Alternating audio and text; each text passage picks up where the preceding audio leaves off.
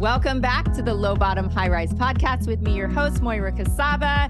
You guys are in for a treat today. We have Mr. Mel Abraham in the house. Mel, thanks for being here. Oh my God, it's so good to be here. I mean, we had this on the calendar for a little while, so I looked at it, go, oh, I get a chance to see her today. Yes, super, super excited about this conversation. You are a, I, I was thinking about this before. I'm like, you're a CPA by trade, but you're an entrepreneur by spirit, right? Because it yeah. is truly a spirit. And one of the things that you have front and center on your website that I love, love is paving the road to a richer lifestyle, deeper impact, and complete freedom. Oh, isn't that what we all want? I, I think it's the three critical outcomes of of, yeah. of living what I think is is a life of affluence. Um, yes you know, a lot of people when they hear me use the term, they think that I mean opulence. Now, opulence is just stuff. Mm-hmm. Affluence right. is meaning. On that note, I I heard something from you not that long ago that really was a different frame for me and and it just kind of woke something up in me. It's your take on legacy. Oh yeah. We all think legacy is what we're going to leave behind when we leave this earth one day. How do you look at legacy, Mel? So, you know, being a CPA and I, you know, work with a lot of people to help them build their wealth, build their lives, do all that stuff and and and you hear it all the time. They go, I want to leave a legacy. So I'm I want to leave a legacy for for for my family and and this and that. I said I said this is a mistake mm. because we don't want to die to have a legacy we legacy isn't stuff or something we build and then pass on. Legacy isn't what we leave for people. Legacy is what we leave in people. Mm. And the only way we do that is that we live a legacy each day of our life. So we actually get to those last days and we look at it and say, legacy has been every day of my life. Yeah. And I, and I think that I remember, so my wife's from Philly and when she heard me talk about legacy, you know, being from Philly, she thought I, I wanted my own Rocky statue on the steps somewhere, which don't get me wrong, would be really kind of cool. That would be really cool. yeah.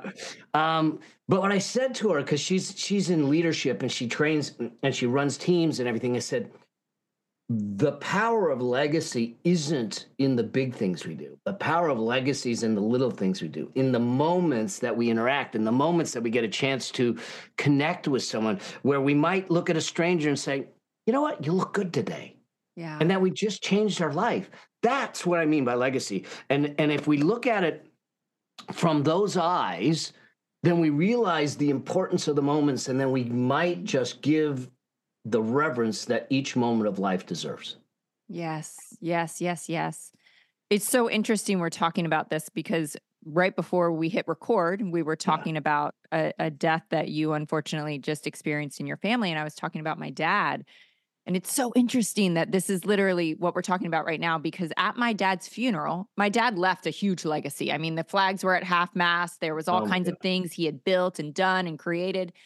But what people got up and said at that funeral reception was how he really made them feel every single time. You know, he was completely and totally present. And so many people kept saying kind of the same thing that when I walked away, I felt different. You know, I felt seen, I felt heard. He always took the time. And that's that's legacy. It's it's how it's how we leave people. And we are in this society, and my dad's probably looking down on me saying, Slow down, slow down, sister. Because I just go so hard, so fast, you know, workaholic, da da da. But the the the like the nectar of life, for lack of a mm. better expression, is in those like moments that you feel life, that you pause, that you just take a deep breath to be in the present moment. I know we're here to talk about money and business and entrepreneurship, but what people think they want to aspire to and they want what you have or I have or the success or the this or the that or the book or the whatever it doesn't it doesn't mean anything unless we are taking the moments to revel in it. So true so true. Listen we will talk about money um, but we need to also understand that money is just a result it's not a purpose. And and so i know a number of people that have a ton of, they've got a huge bank account, Right. but they have a bankrupt life. Mm.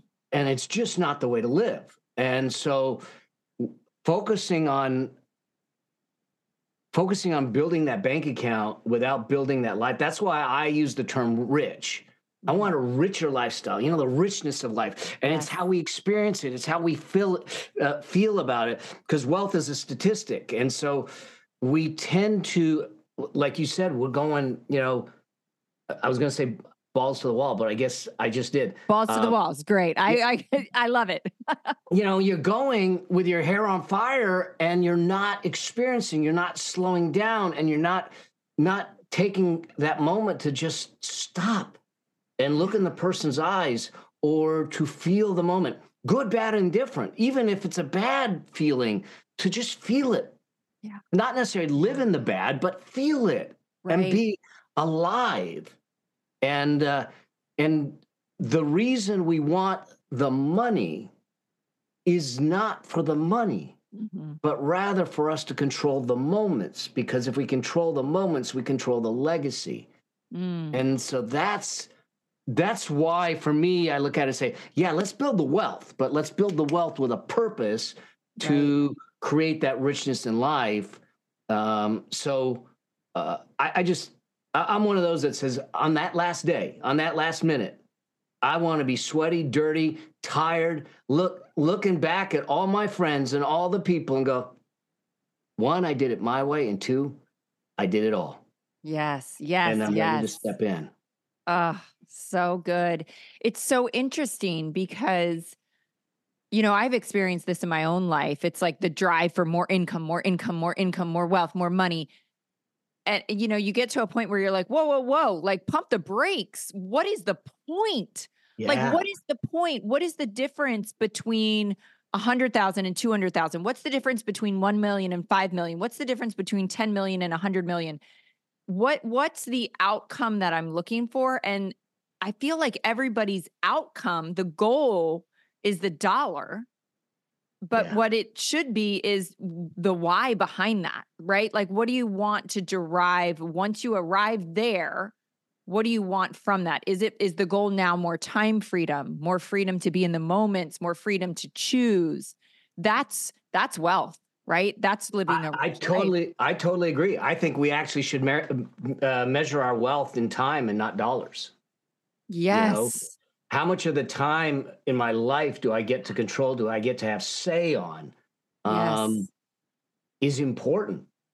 You know, financial freedom is actually the most rudimentary freedom we could strive for. I think it's Mm. really time freedom and, uh, and mind freedom, and be able to to to do that. And so I have people that will come to me and their objective is achieve, achieve, achieve, achieve, and they don't realize the price they're going to pay. Now I'll tell you, Yeah. I, I don't work with them, or they don't last with Yeah. Right. um, because the very first thing I'm going to sit back and do is say, let's just talk about your life. What do you want? What? Right. Why are we doing this? Be, and not because I know better. Well, I do know better, but it's because I screwed up. Yeah. And- Yeah. life has a funny way of saying, well, you're not taking the small hints. Let's give you a big one. Absolutely. I totally agree with that. You get the whisper, you get the knock, you get the hammer over the head, right? Yeah. Yeah.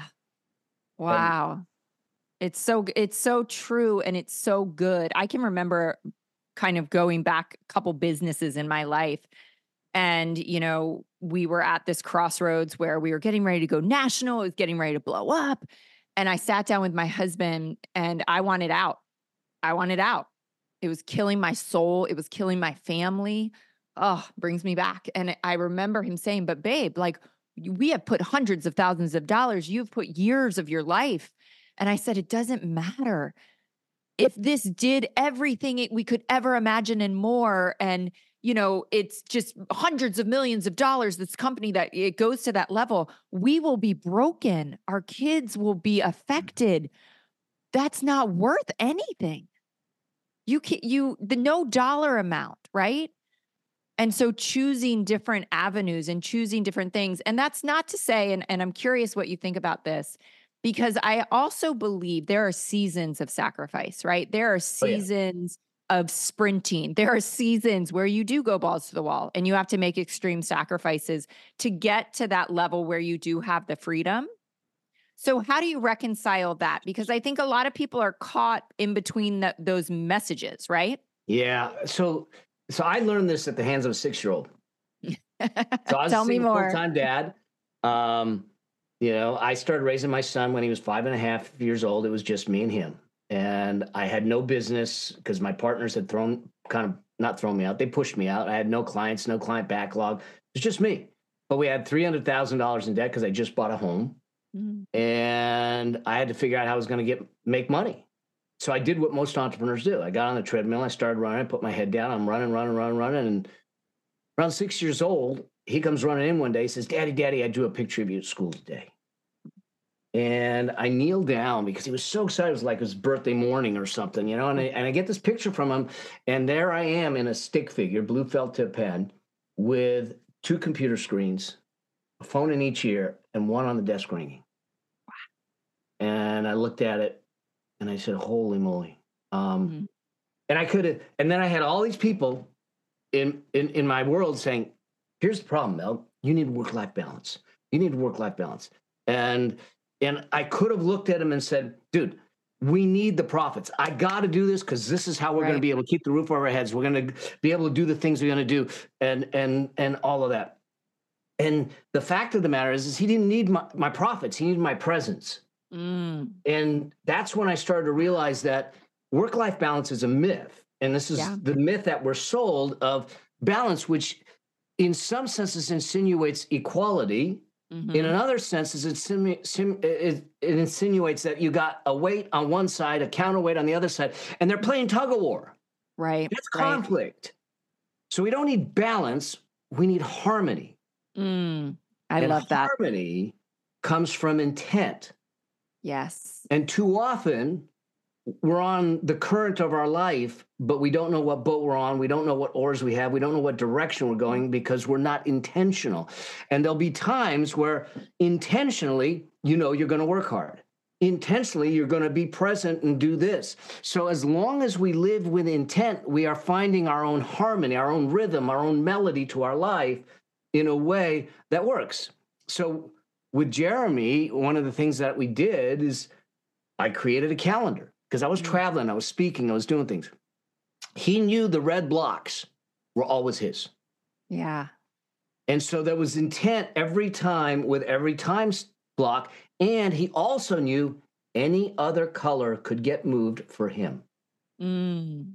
And so from the outside, it may not have looked balanced, but from Right. the inside, it was intentional, it was communicated, it was open, and we were living life. Now, him and I are, he's 33 years old, got two two grandkids and, and everything, and we're as close as close could be. Yeah.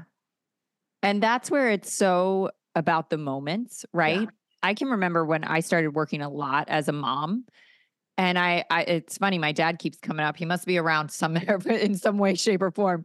But I can remember looking back and thinking, my mom was always there. She worked while we were at school, but she picked us up every day, had dinner on the table every night. She was always there. My dad would, you know, slip in at six o'clock at night, put his briefcase down. But I remember my dad. I remember this presence. I remember him playing with us. I remember him down on the ground on the carpet with us or outside playing catch. But then I thought, but wait, he always went in every single night religiously and watched the news every day in that chair. So I'm like, wait, he might he might have spent 30 minutes with us. But I remember my dad. Yeah. And it was that that time was so focused and intentional and his presence was there. And my experience has been as crazy busy as I am and you know, I've still got kids in the house that I am so much more intentional with my time. It's like we all want more time. And I'm like, it's right in front of you. Just last week, I got home on a red eye. I mean, like I'm about to fall on my face, right? And my 15 year old son looks at me. He's like, Mom, can we go get Mexican? And I was like, Oh, dear God. All I want to do is go to sleep. But I looked at him instantly. I was like, Yes, we can. Yes, 100%. I will go out to dinner one on one time with just you because it's my intention is to actually one of my yearly goals says to pursue my children. We pursue goals, but one of my top 3 this year is to pursue my children, right? Yeah. And yeah. so it's like we don't necessarily mean, need more time. We need to learn how to delegate. We need to learn how to delete things. We need to focus on the things that matter that only we can do. But then that allows us to show up so fully in those mm. other moments. It's so important, and and so it's not the quantity. Um, my Yeah. wife, she's one of seven kids, five five girls, and her her dad passed away a dec. Uh, this will be ten years. Um, but he made sure that he had a dedicated date night with each of the girls, Mm, and that they had their thing that they did. Yeah. And with my my wife, it was roller skating. So he they would do a date night and go roller skating. She has his roller skates. She has those memories. And so it wasn't the quantity of how the presence was there. It was how it was thoughtful, intentional, Mhm. and meaningful. And that's that's really how we get that richness in life Yeah. and and to have the financial ability to have those choices which is a blessing Yes. it's a privilege but but it's also i believe it's a right i think Mhm. that it I is agree. a birthright to be financially free we just got to figure out how to claim it not for the for the the financial part but for the freedom part Right. Right. Absolutely. Absolutely. And there's a million moments in the day, right? And I feel like we are all, for your expression, just going balls to the wall, unconscious, Yeah. exhausted, caught up in our heads, not even seeing the world around us, not even seeing, and it sounds, you know, kind of so airy fairy, but like, you know, not even seeing the sun setting, not seeing the trees, not seeing the, you know, the puppy that runs up to you, not seeing your your children's eyes, right? yeah We're just we're just doing, doing, doing. Ah, this conversation went in the best direction ever. I love this. I love this. And here's the thing. I, I want to get to the money part so you can Yeah, really yeah. give some tangible tips. But I also want to just, you know, voice the fact that I see you living this.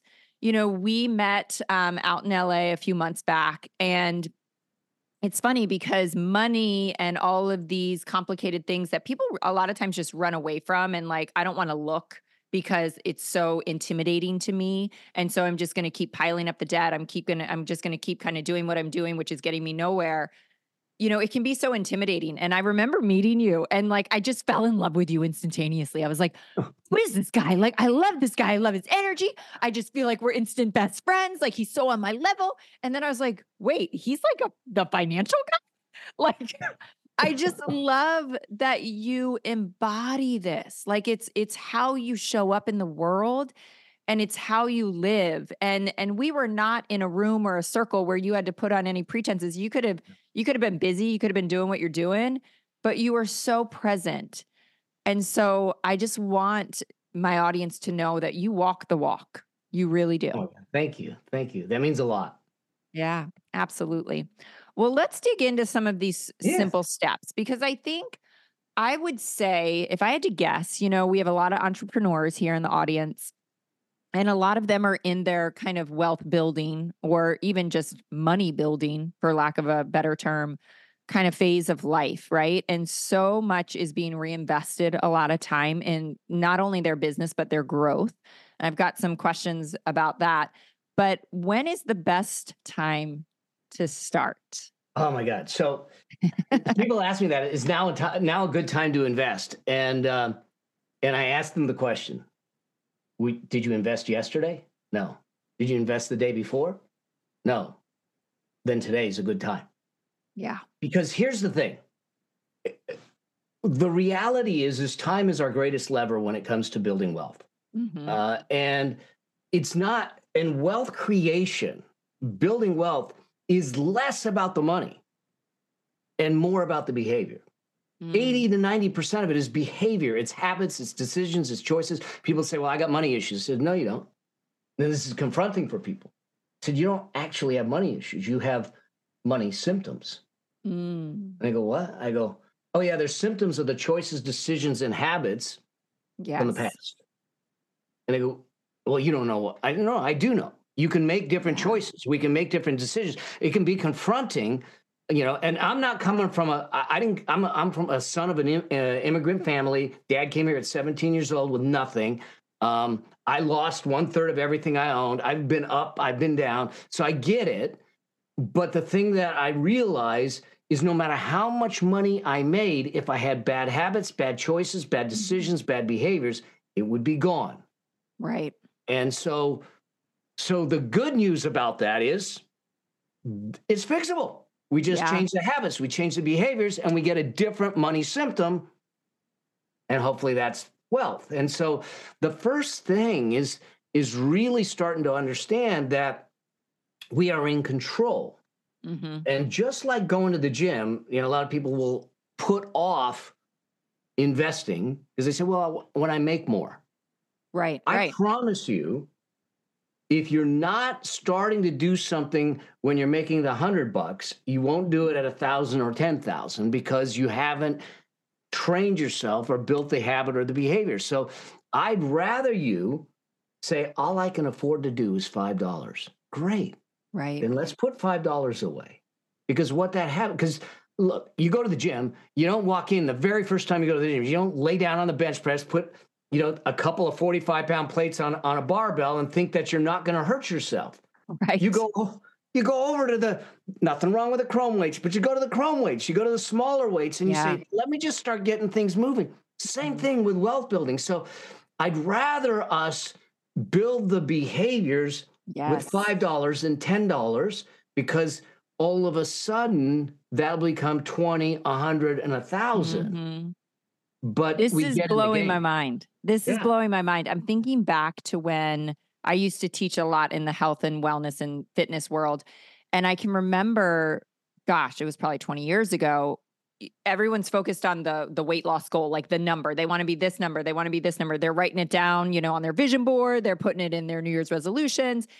And it's so outside of us. And it feels that's what actually makes us feel kind of like a loser. Like it, it, yeah. it hurts our confidence, right? Because we feel so far from this goal and we think we're just trying to get to that number, trying to get to that number, trying to get to that number, and we're focused on that number. It has nothing to do with that number.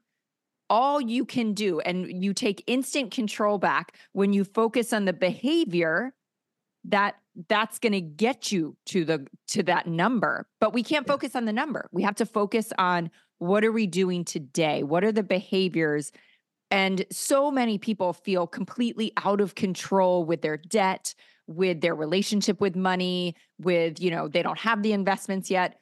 I, I love this. Like it is, you can take control back today. You can. Here's here's something I have over. So I, I pick one or two really big goals that that I want to do in a year. Mm-hmm. And I have a sign above here that, that's on the wall that says for instance, I've got the book coming, a book coming out. And so the sign says, What would a New York Times best-selling author do today? Yes. And, yes, stepping so into that identity. That's uh-huh. that automatically makes you step into the behaviors. And it steps you into the present because we're asking about what would he do today? What would yeah. you do today? So radically different to come at it from that that vantage point. So let's go back to the person yeah. that has nothing invested. You know, they they've got debt, their credit cards are racked up. Where do they begin? So here's I kind of I kind of walk through something that I call the wealth priority ladder. And the, the first thing to do is this. I want to make sure that you have breathing room. Mm-hmm. So we call this the comfort fund. I just want it's not an emergency fund, it's not any of that. It is it is to make sure that we don't go further into debt or mm-hmm. further into stress if something unexpected happened. There's statistics that show that that uh, the, more than 50% of people cannot they're living check to check and they cannot sustain themselves if they had an unexpected expense of over a thousand bucks. Wow. So, so what I want people to do is first find a way to get fifteen hundred dollars mm-hmm. or one month's expenses in a high yield savings account. Now, that may mean you take a side gig for a moment. That may Right. mean you look around the house and say, I'm not using this stuff. Let me put it on Facebook Marketplace. Let's get Right. rid of it. Yeah. The whole purpose of it is to say, look, something happens, I got my medical dedu- deductibles covered. Something happens, I can pay for the transmission. Something happens, I can take care of the kids. I don't have to go into debt mm-hmm. or deeper into debt if I'm already in debt to get there. So that gives us some some comfort. Then is when we start to look at okay, the next stage is to build what we call a peace of mind fund instead of an emergency fund and and start to look at the debt that we have Mhm. if we have what i call destructive debt you know there's there are folks out there that say all debt is the devil No. i don't think all debt is the devil Right. uh, i do think that all debt have have two personality traits no matter what it is but i think that there's constructive debt and destructive debt Mm. destructive debt is the debt we use for consumables. It's the Mhm. debt we use to pay for a lifestyle that we can't actually afford today. It's the debt we use be, to buy stuff because we happen to be on Instagram and we swiped on that looks good. I think I'm gonna Yeah. buy it. Um, Double click again, not scan. living intentionally. right. Okay. So destructive debt is doing that. It is not increasing your net worth. It is not increasing your wealth. It's really not increasing the level of richness in your life. It's Mhm. only giving you momentary pleasure. It's stuff. Okay. Then there's productive debt. Productive debt is something that will increase your wealth, will increase your net worth, or will increase your cash flow over time. So that could be debt going to to buy uh, a piece of equipment. It could be debt that you pay for Facebook ads that are going to come Mhm. back in a multiple. It could be debt that you uh, use for a rental property or things like that. So what that's doing is increase. So there's there's two kinds of debt. I'm cool with the productive debt. I'm not cool with the destructive debt. But no matter whether it's productive or destructive, they both have the same personality traits. And the first personality t- trait is it costs, Right. called interest. All debt will cost you money to have it. Right. Even the thing, the people that say, well, it's 0%. No, it ain't 0%. Somehow Right. they're paying for it. Yeah. Someone's paying that bill. Okay. That's one. The second personality trait is all debt stresses. It Mm. stresses our financial situation and it stresses our personal lives. Mm. Even if we don't think it does, the fact that you know in the background you have this debt service, this payment that you got to make, there's stress there. And so we need to acknowledge and say, okay, it has these two personal personality traits. I got to do it deliberately. I got to do it intentional. Um, so, so when we do this, you've got once we have the comfort fund, then I look at, hey, you've got the destructive debt, and we need to build the peace of mind fund. There are those that will say, do get out of debt first, then worry about the rest. Mm. I think it's a mistake. Okay. And you know, my my path will extend the time to get out of debt a bit, but I think your debt management muscle group is different than your than your wealth creation muscle group. Mm. And if you ever seen a dude go in the gym, like we're using a lot of gym analogies, and all he does is work his upper body and doesn't ever do the lower body. Yeah. Looks great in sweats, but we put those shorts on. It's a Yes. Q-tip. Yes. Um, yes. So, so I want to make sure that we exercise both muscle groups. Yeah. And so let's say that I have an extra $500 to use towards getting out of debt and getting my emergency fund or investing in place. So I, I'm going to make an allocation. Now, what that percentage is, is going to be based on your desire. Okay. You can split it 50 50. Some people will say, I'm put 80% of debt, 20% to my, uh, t- towards my, my peace of mind fund. Mhm. That's fine. But what we're doing is we're getting in the habit of keeping ourselves getting out of debt and staying out of debt and building something at the same time. right. I I want us to to not only dig out of the hole, I want us to build the mountain at the same time. Yes. And so so that's how we do it. Now, when it comes to debt, if you are in debt, and we can give the, it's to, it's totally free. I have a I have a a worksheet. It's an Excel template um, that's called the debt breakthrough calculator. Literally, you can put all your debt in, the payments and everything, and then you can decide: do I want to use a, a snowball method, which is smallest balance first, or the uh, avalanche method, which is lowest interest rate, uh, uh, highest interest rate first. Yep. It schedules the payments out, and then you get on a debt paydown plan, and you get yourself on on a plan. And at some point, I want you out of destructive debt, never to go revisit again. Wow. Doesn't mean you don't use credit cards. I use credit cards all the time, right. but we don't carry balances, especially yes. in a rising interest rate environment. Yes, yes, yes. So that so that's so phase one is the comfort. Phase mm-hmm. two is is making sure that I got my my peace of mind fund and myself out of debt. Now the peace of mind fund, a lot of people will say three to six months, especially for entrepreneurs. I think that's way too short. Mm. Okay. Sure. I, I have for years said nine to 18 months, call it 12 on average. Okay. Yeah. So, and, and, here's, here's why Th- the first three months you're in shock. The second three months go, I better get something done. And the yeah. third three months you're finally doing something. Okay. Right. Um, and in now with the level of high yield cash accounts, high yield savings accounts where you can get at five, five and a half percent, mm-hmm it's not as horrible to have some stuff in cash and fully right. liquid. So, so I want to get out of debt and I want to get, say, 12 months into this peace of mind fund. Once one or both of those is cleared, I'm either out of debt or I have that my, my peace of mind fund, then whatever was going towards that can start to go towards investing. Yes. And that that depending on your age or stage of life, you're gonna you're gonna want to invest 15 to 30 percent. I know it's a lot into in into your future. Yeah. And, and so so what what we would do is is determine what what it takes to get to your number and then start investing there. I love this. This is so I just love a formula. Like I love an exact path. Like tell me what to do first and then second, then third, then fourth.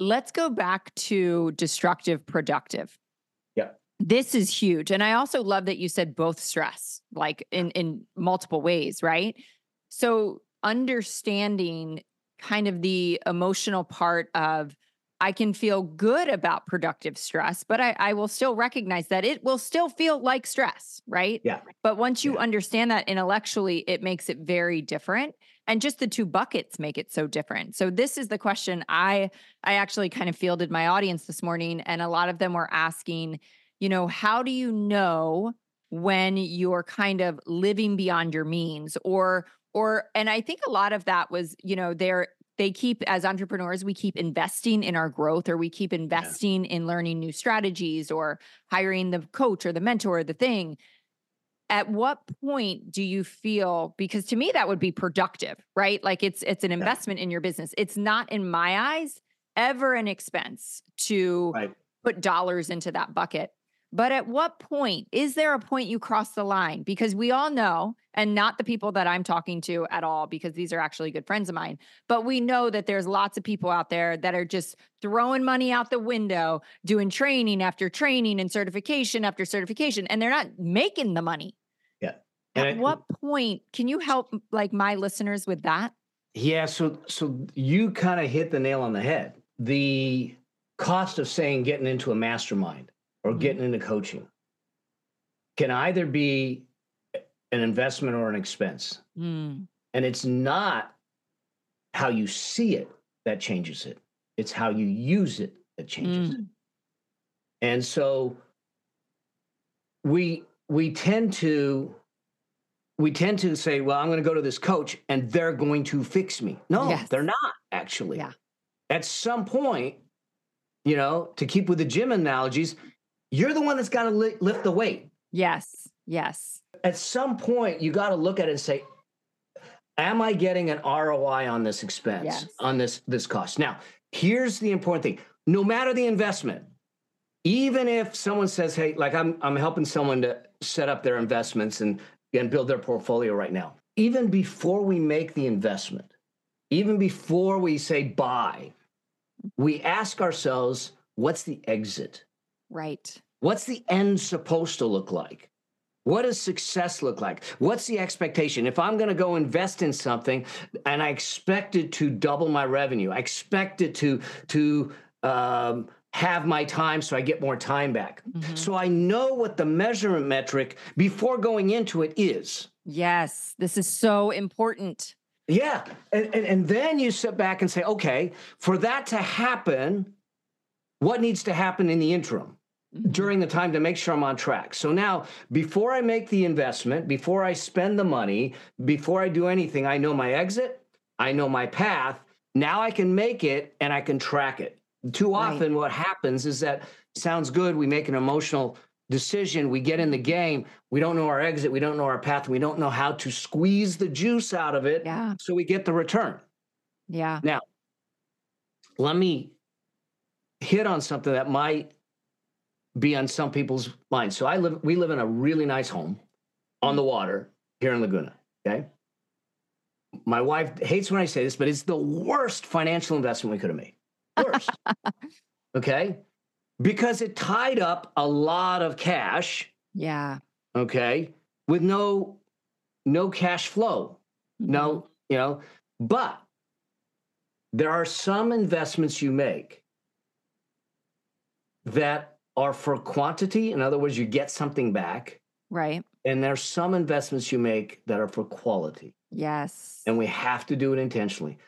The reason we did this house, the reason we decided to buy this house was because I saw how my wife was in the kitchen and in the big room yeah. and how she felt and what the view and all that. And I said, all right. And if I'm making a qualitative investment, mm-hmm. then I need to make sure that it's well within my means and that it doesn't put me over the edge. And there's parameters like for a home, I don't ever want to be over 28% of my cash flow, those kinds of things right. to make sure that you're smart about it. But we can still make qualitative investments knowing that, hey, this is something that I love, that I yeah. enjoy doing. Th- what I call, what's your top three joy priorities? Mm. You know, the things that give you sustainable joy, not momentary stuff, not the right. stuff that you might see some that's nice. She got that. I'm gonna go get that. You know? Right. We Doesn't, just went I mean, through this with buying a dock. I don't know why docks cost so much money. Jesus. I'm like, we're buying another house. It's a few, it's planks of wood. Oh. But we have this amazing financial guy that was able to sit us down. And, you know, you would think your financial advisor would say, This is stupid. This is ridiculous. It costs yeah. so much money.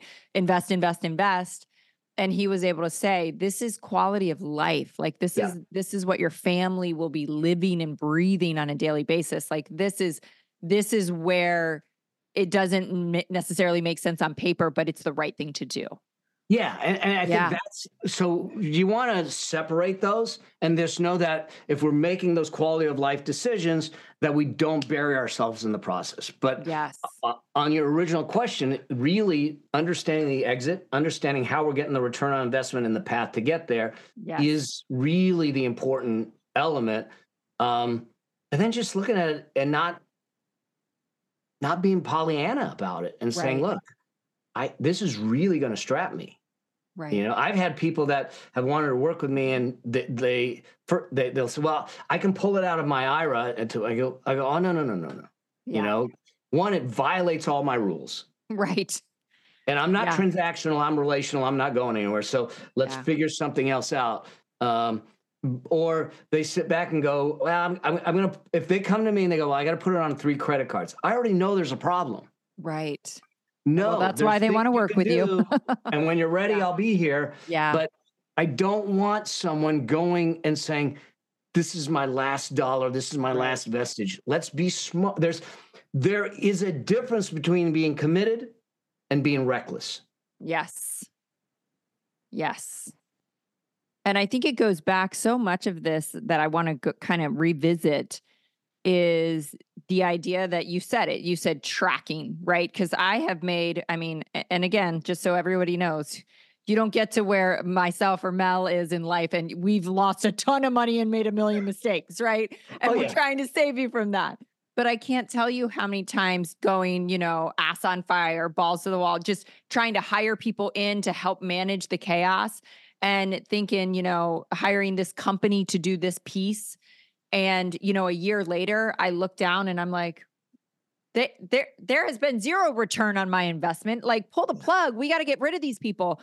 But it's it's going so fast that I don't have time to look. And so what I've learned as an entrepreneur is every single person that I've hired after I've made several, you know, huge mistakes is that okay, we're going to we're going to kind of revisit this in 30 days, 60 days, 90 days.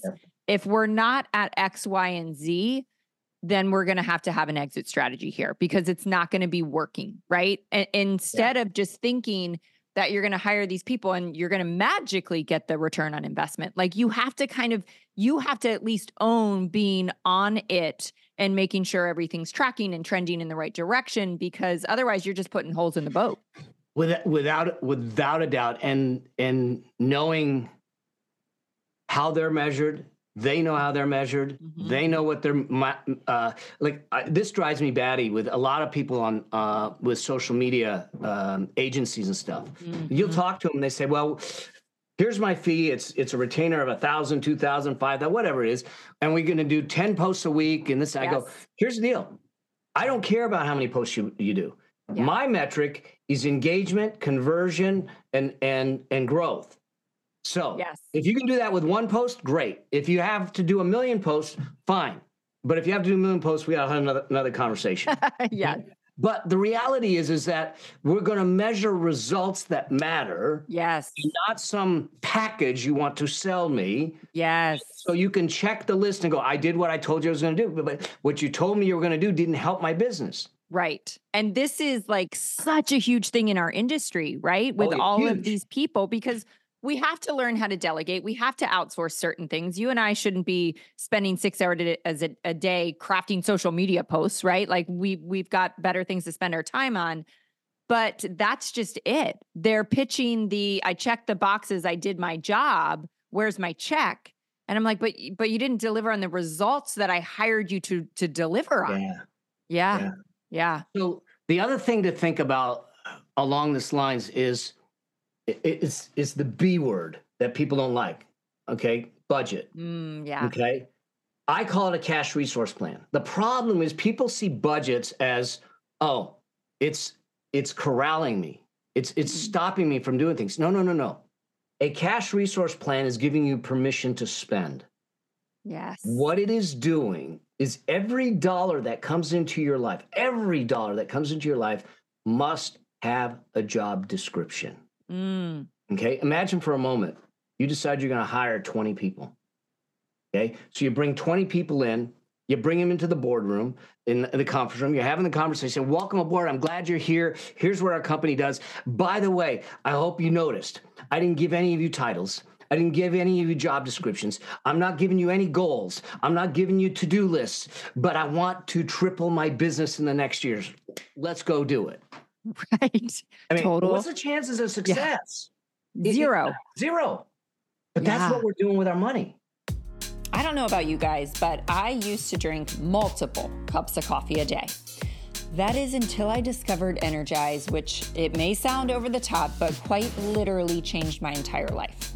I use it before my workouts first thing in the morning when, you know, I might be exhausted from a crazy night of disrupted sleep it gives me the energy I need to show up and be strong in my workouts and go full out no matter how little sleep I'm, I'm running on. But more importantly, in the afternoon, oh, at that three o'clock time when I'm about to fall on my face, it is such clean energy with zero crash at the end. I always put it in a huge thing of water so I'm getting extra hydrated in the afternoon and it brings me to life and allows me to show up for my kids and my family on a whole nother level. So, you guys, try it out for yourself. The link is in the show notes below. Trust me when I say your life is going to feel totally different with Energize in it. Yes. And our money are our employees. They're better than, than employees because they work seven days a week, uh, 24 hours a day, 365 days a year. They don't take PTO, they don't take vacations, and they're not going to unionize on you. this is the best analogy ever. So, what we need to do is give every dollar a job description. This dollar yes. pays the mortgage. This dollar goes to donations. This dollar is for my ads. The, and and we do that in advance. Yeah. Because then it gives us permission to spend without guilt. yes. Yes. Yeah, because you've got dollars allocated for all of it. Yep. Oh, so good. I mean, it is. It's a framework. A budget is a framework for freedom, Exactly. not constraint. Yeah. Oh, this is so good, Mel. Oh my gosh.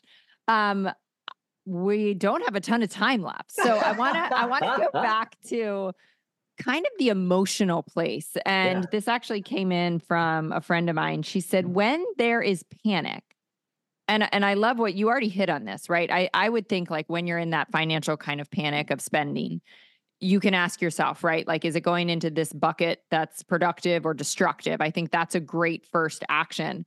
But she asked, are there steps to be taken or walk through so you know kind of if is it the good kind of spend, the bad kind of spend? Is this the right thing to do, the wrong thing to do? So if we're in a state of panic, that means we're in a in in a in a situation that isn't working. Mhm. So the first thing that we want to do it's it, you're, it's like going to the doctor. Let's first figure out where the problem is. So I Mm. remember in 96, 96, I herniated three discs in my back. Right. Um, you know, I had a martial arts studio for 11 years and I went in, I w- didn't warm up and I started throwing the kids around and, Oh, and then I let it go. So I had eight millimeter herniations and, and they, they, I went in to see an orthopedic surgeon and the first thing he says, well, we need to go do surgery. And I said, what do you mean? He says, well, the discs are sticking out. So we're going to just trim the disc away. Okay Oof. and and that way you know it'll take away the pain and i go but hold on a second isn't the problem the Right. compression of the vertebra that is p- causing the disc to protrude he says yeah it is i said but so by just cutting the disc away what are we doing about the compression he says well n- nothing really i said well then what happens down the road he said well at some Right. point you might have to fuse your vertebra i go oh my gosh. Oh, okay. I said, I'm not doing that. He says, Well, there's very little chance you're going to fix it without it. I did. Okay. But, but the fact is that they were treating the symptom, Right. not the cause. Yeah. So the very and we first think thing, in that moment that the panic is the decision. yeah. Yeah. Yeah. So let's, let's step up and try to figure out where the symptom is. Mhm. Do we have a leak? Do we have something that's inefficient, ineffective? Let's figure out what's causing the symptom so we can get to the cause and say, okay, does this spend help fix the cause so I can do that? Right. Okay. The other thing to realize is to to understand that when we bring emotions into our fi- when our emotions go up, our financial intellect goes down. Yes. Okay. Um, just try to shorten the story. In 2005, I got involved in an investment that turned out to be a Ponzi scheme. This Mhm. guy told me, you know, 20% returns. I'm on this bluff in, in Malibu looking at it. Everything was great. I'm literally the ner- numbers nerd in me. I'm, I'm penciling out on a spreadsheet, 20% returns. Oh man, I'm going to be bigger than the GDP in like three years, you know? and I wiped out one third of everything I owned, well in the seven figures. Me and two other dudes, we lost over four and a half million bucks in that decision. But what happened was he he triggered my emotions. And when emotions went up, I went straight to stupid. And so you're saying whether your emotions are high, good or bad, right? We're, we're not thinking straight. Yeah. And so we when we make a decision in in an emotional state or fear, then the likelihood that that decision is correct from a, a financial standpoint goes way down. So what we need to do is separate our ourselves from the emotion. And what the emotion typically is is an anticipation of what might happen if we don't get this right. Especially when it's financial stuff. Now, if I don't do this, I'm gonna, I'm gonna be bankrupt, I'm gonna be on the street, and we start parading this Right. this stuff ahead of us. Um, and so now we got to look at it and say, how do I separate the emotions from the facts? That's so interesting that you shared that story because she's obviously asking from a negative emotion standpoint. Mhm. And so often we're looking when we're in that negative emotion, you know, we're looking for, I want to feel good about this decision. I want, but you're actually saying you could feel too good. You could get be getting Yeah. swept up in the emotion. So you got to be careful on both ends Both of that sides. emotional spectrum. Yeah. Yeah. If you look at um, any of these, any any cons. In fact, I did an episode on my show on the emotional and psychological triggers, and there was eh, eight of them. This person that did the Ponzi scheme, they used on me. Wow. In in hindsight, at Yeah. the time, but this is why. This is why if you have a cash resource plan, this is why if you have a process, this is why if you have rules for investing and you follow them. Like I might put I might not make an investment that could have been the next Amazon. Right. But if it didn't hit all the rules that I put in place to keep me safe from not doing the same thing I did before, hmm then I'm following the plan, I'm following the strategy, I'm following the rules, I'm following the discipline to have the behaviors to do the right thing. I love that. I love that so much. And just like you said, all dollars have a job. Yeah. You know, I can remember the first time I made a ridiculous, I mean, it was a great investment, but it was a six figure investment in a coach and a mentor. And, you know, I sat my husband down and he's like, Excuse me, what? like, what?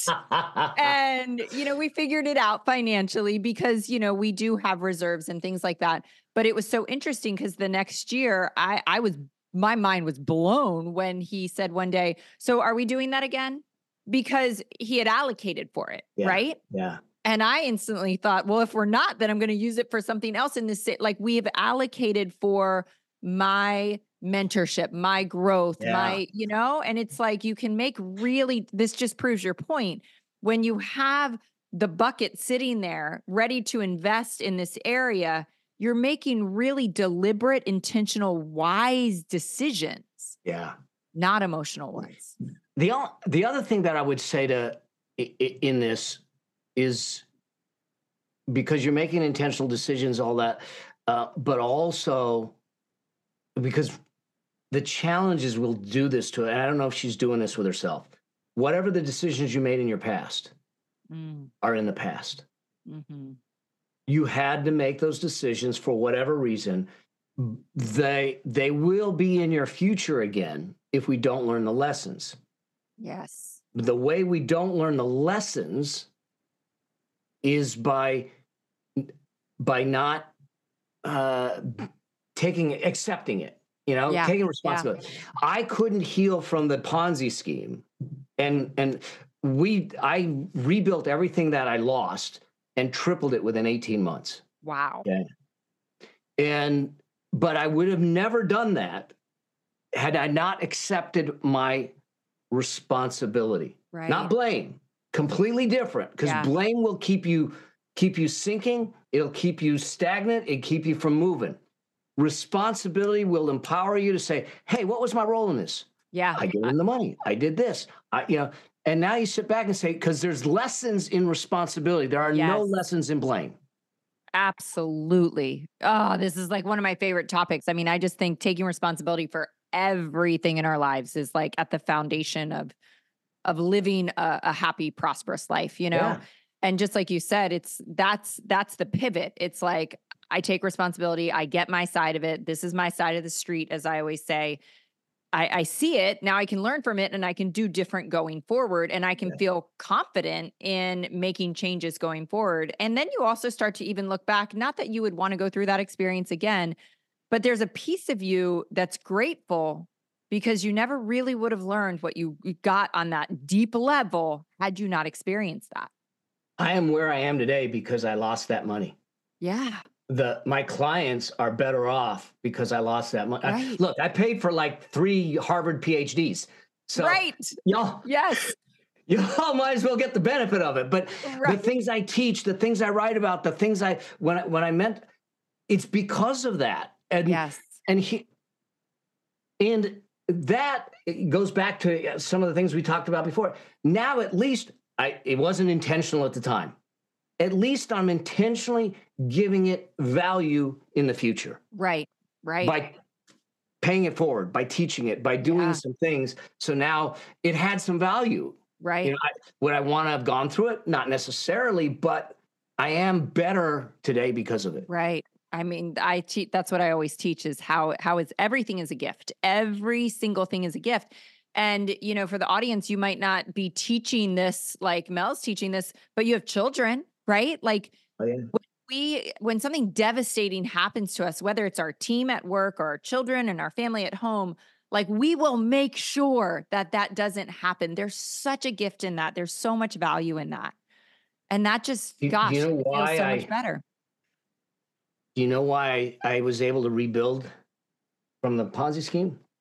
So there's three of us that there was more in it, but there was two buddies in it. One spiraled out of control, resentment, bitterness, destroyed his marriage, destroyed his business, destroyed his his uh, liver. He started drinking. The other one just shrunk his life and kept on living.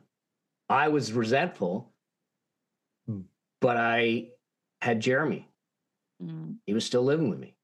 yeah. And I realized that if I curled up in the corner in, in adversity, he was watching yeah. and he would see this is the way you deal when things go wrong.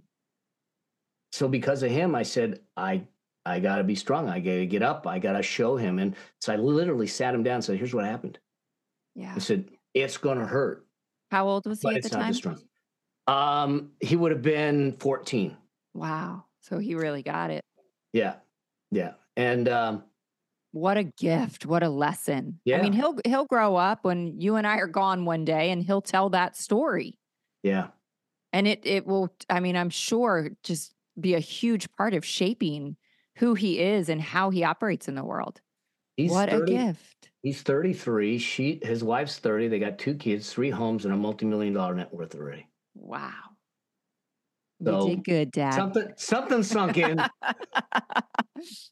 oh my god. and the most important thing, he's a good person, in spite of the genetics. In spite of the genetics, he's he he is he's a Oh. good husband. He dotes on the little girls. He's Mm, just he and and I look at it, I go, that's my proudest success. yeah.